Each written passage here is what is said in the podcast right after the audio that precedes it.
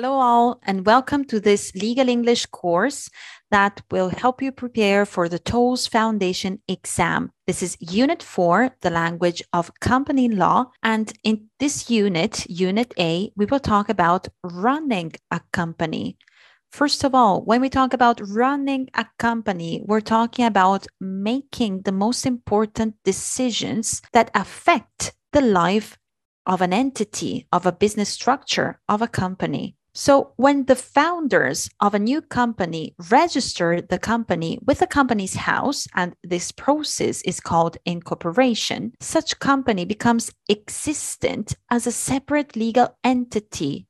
In other words, the, the new entity is separate from the natural persons who created it. Remember that in legal English, the plural for person can be persons because we're talking about individuals that are subject uh, subjects of the law. So the fact of creating a separate legal entity is important as it means that the company is separate, is formally separate from its owners, who are the shareholders of the company, and they can also be called members. So shareholders own shares. And when you own a share, you own a piece of the company, and owning a share gives you rights and duties. The people who have the power to run the company are, however, the directors, and the powers and duties of directors are set out, are explained, are defined in the company's articles of association. As a general rule, a company is owned, which means that it's of the propriety of the shareholders. So we say that a company is owned by its shareholders and it is run on a day to day basis by its directors. Shareholders sometimes have a limited say in operational decisions but generally speaking, company business is conducted by the directors and not by the shareholders. The directors are sometimes acting collectively as a board, the board of directors. So when we have more than one director, we also have a board of directors, a group of directors that takes all the decisions about the company, or by individual directors with a, a particular specialism the director's powers are given to them, first of all, by the law, by statute law, but also are contained in the articles of association of that specific company and also under their service contract, that is a private com- uh, contract between that specific director and that specific company. Directors also have, of course, certain duties towards the company, such as the duty to always act in the best interest of the company, even if this, so this interest conflicts with their own. And in addition, directors also have legal duties, such as the duty to make filings to the uh, at the Companies House. So to file documents with the Companies House the one the documents that are required for example for taxation purposes. And they have to do this on the company's behalf in order and they also have to prepare the accounts for the company. However people tend to think that directors have to be full time employees of that company, but this is not the case. In fact, directors do not need to be full time employees, and they may not even be company employees at all. In fact, sometimes employees have particular areas of expertise uh, or roles.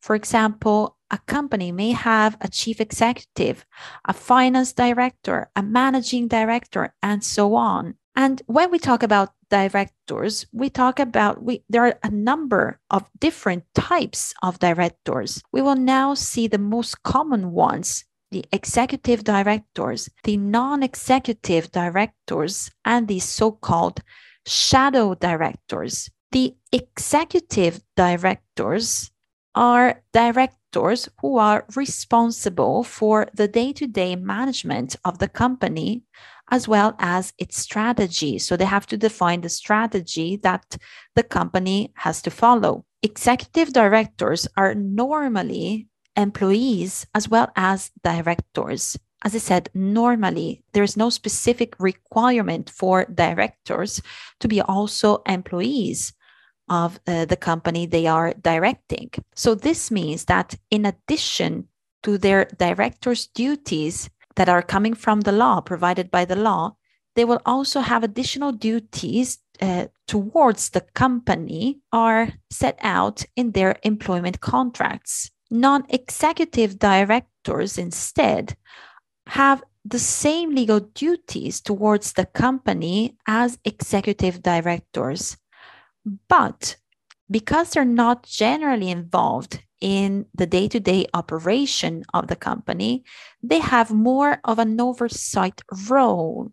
So they control, they have their role is much more to control rather than to make decisions. So shareholders generally choose to appoint, that is, to choose to formally call non executive directors to keep an eye on how directors are performing. So, generally, the non executive director has to an oversight duty, so the duty to oversee, to control what the directors, the executive directors do, and also the other directors to check how they are performing. And why do their uh, why do shareholders decide to appoint non-executive directors. So first of all, to control what the other directors, to control, to check the performance of the other directors, but also to give comfort, to reassure the outside world and show them that internal business is carried out in a proper way. Non executive directors are not normally employees, but they receive a fee for acting as uh, directors under a director's service agreement. A fee is a sum of money for a service you provide. Sometimes we uh, hear talking about chair. First of all, uh, the best way to call this position is chairs, because the other two alternatives are chairman or chairwoman. Years ago, the only available term was chairman and it was very difficult to use chairwoman. But now, because we have both chairmen and chair chairwomen, the best thing is just to call them chair. So the chair of the board, the board of directors, of course, I'm talking about a company that has a number of directors, not only one director. Otherwise, we wouldn't have a chair. So the chair of the board of directors is the person who leads the board of directors. It's the person who sets the agenda, the one who makes sure that the directors are given sufficient information to make informed decisions. And they also oversee the decision making process. During meetings, during company meetings, the role of the chair is to ensure that there is a proper debate and that all voices are heard. When I talk about the meeting agenda, the agenda is the list of the different topics that will be discussed in a meeting. So under the articles of a company, the articles of association, the chair often has a casting vote in the case of a hung decision. A hung decision is uh, a decision where it is impossible to decide exactly the outcome of the decision because, for example, the people pro a certain thing, the number of people who are pro uh, favor a certain decision is the same of the people who are against that decision. In that case, we have a hung decision. And in larger and listed companies, a listed company is a company that is listed on the uh, stock exchange. So, in larger and listed companies, the chair ideally shouldn't be the chief executive because of the potential conflict of interest. Now let's talk about the duties that directors have. As usual, what we're, um, looking at directors' duties, companies, everything from the perspective of uh, English law.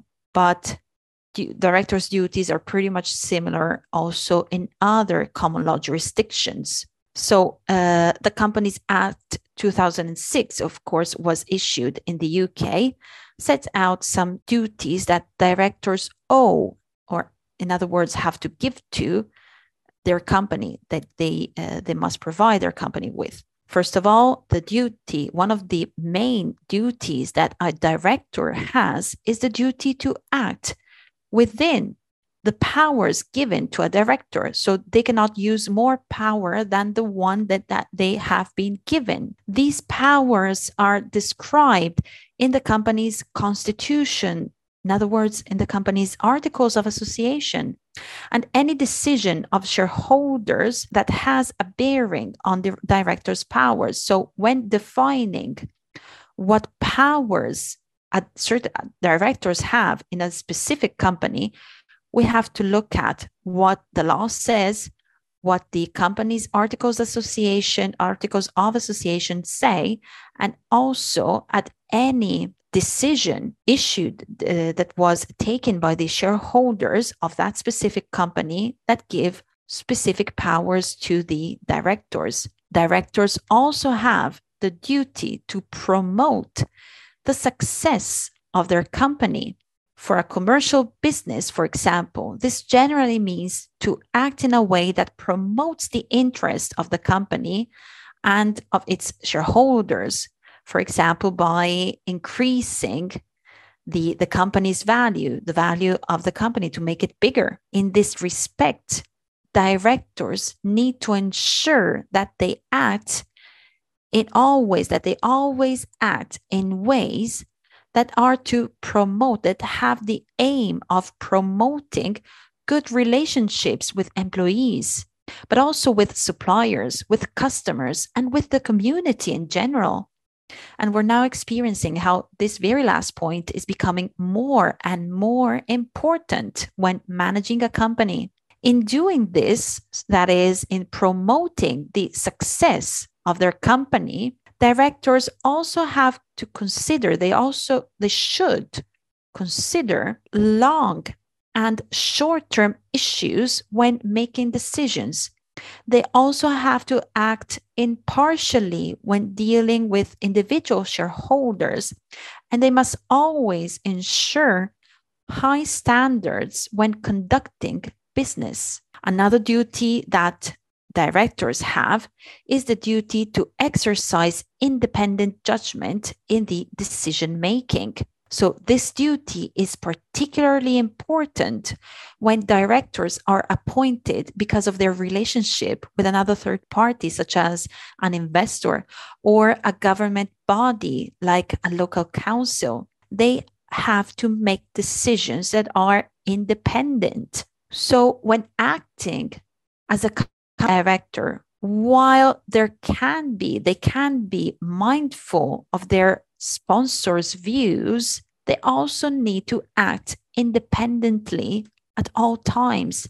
And they also have to exercise reasonable skill reasonable skill and diligence. This is judged objectively of course and not from a subjective perspective. So directors when the exercise of reasonable care is to be evaluated, it is important to bear in mind, it is, in other words, important to consider the particular skills that a director may have. Directors also have to avoid conflicts of interest when acting or when making decisions as a director. So, while directors need to avoid conflicts of interest, whether direct or indirect, because the conflicts of interest can be of these two types, of these two types, shareholders can, however, authorize transactions involving a, con- uh, a conflict of interest, as can the board of directors. What is important is that directors should directors should avoid any conflict of interest. If they feel there is a potential or the potential for a conflict of interest, they must disclose this. In other words, they must tell this the specific people, offices, etc. And then it will be them who will have to decide how to proceed. Directors also have the duty not to accept benefits from third parties. So, as you can see, all these duties are set in order to make it clear that the directors must be, generally speaking, independent. They must do what is in the best interest of the company itself. So, when we're talking about the duty not to accept benefits from third parties, we're talking about the duty to declare any interest they have in a proposed transaction or in a proposed arrangement that the company is aware of considering. So every time the company is about to enter into a business relationship, signing a contract, entering into agreements with other businesses or with the government or whatever situation that may entail a private benefit of the director that may be contrasting with that of the company the director has the duty to clarify this, to disclose, to make it public. However, it may happen that some companies take into high consideration